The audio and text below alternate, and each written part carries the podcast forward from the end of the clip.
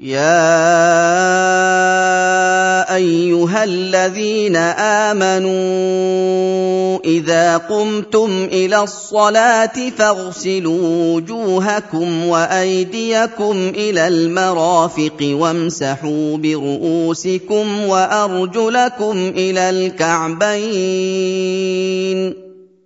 وان كنتم جنبا فاطهروا طهروا وإن كنتم مرضى أو على سفر أو جاء أحد منكم من الغائط أو لامستم أو لامستم النساء فلم تجدوا ماء فتيمموا صعيدا طيبا فتيمموا صعيدا طيبا فامسحوا بوجوهكم وايديكم منه ما يريد الله ليجعل عليكم من حرج ولكن يريد ليطهركم وليتم نعمته عليكم وليتم نعمته عليكم لعلكم تشكرون Wahai orang-orang yang beriman kepada Allah, mengikuti Rasulnya, dan mengamalkan apa yang dia syariatkan untuk mereka.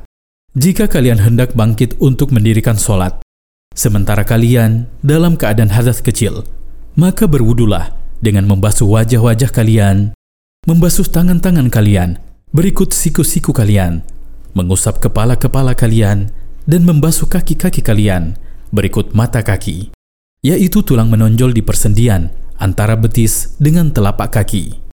Jika kalian dalam keadaan hadas besar, maka mandilah.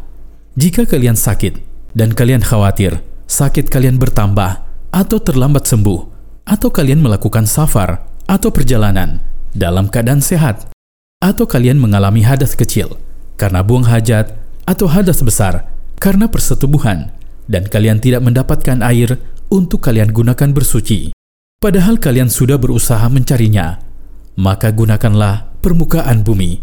Tepuklah ia dengan telapak tangan kalian, lalu usaplah wajah-wajah kalian dan tangan-tangan kalian dengannya.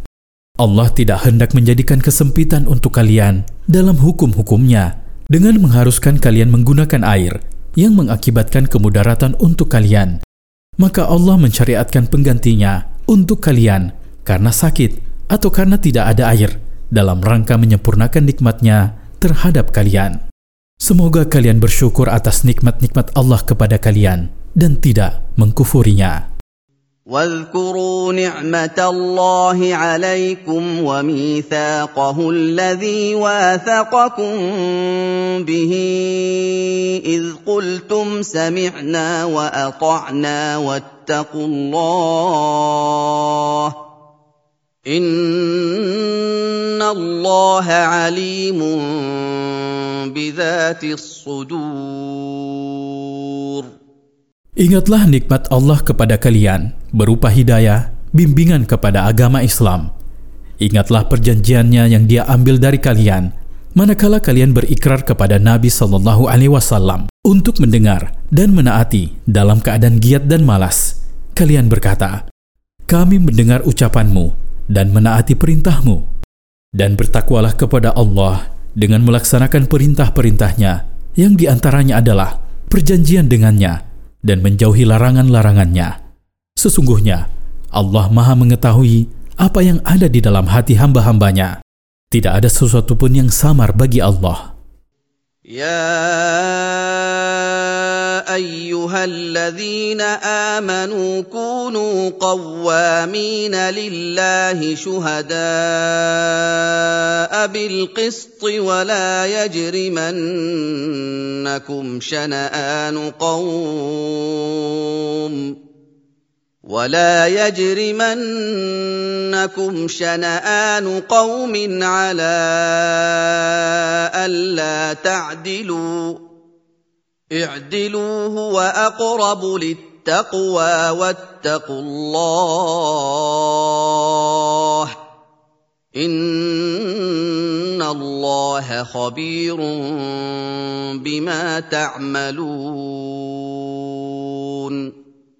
Wahai orang-orang yang membenarkan Allah dan Rasul-Nya, serta mengikuti syariatnya, jadilah kalian orang-orang yang menegakkan hak-hak Allah atas kalian.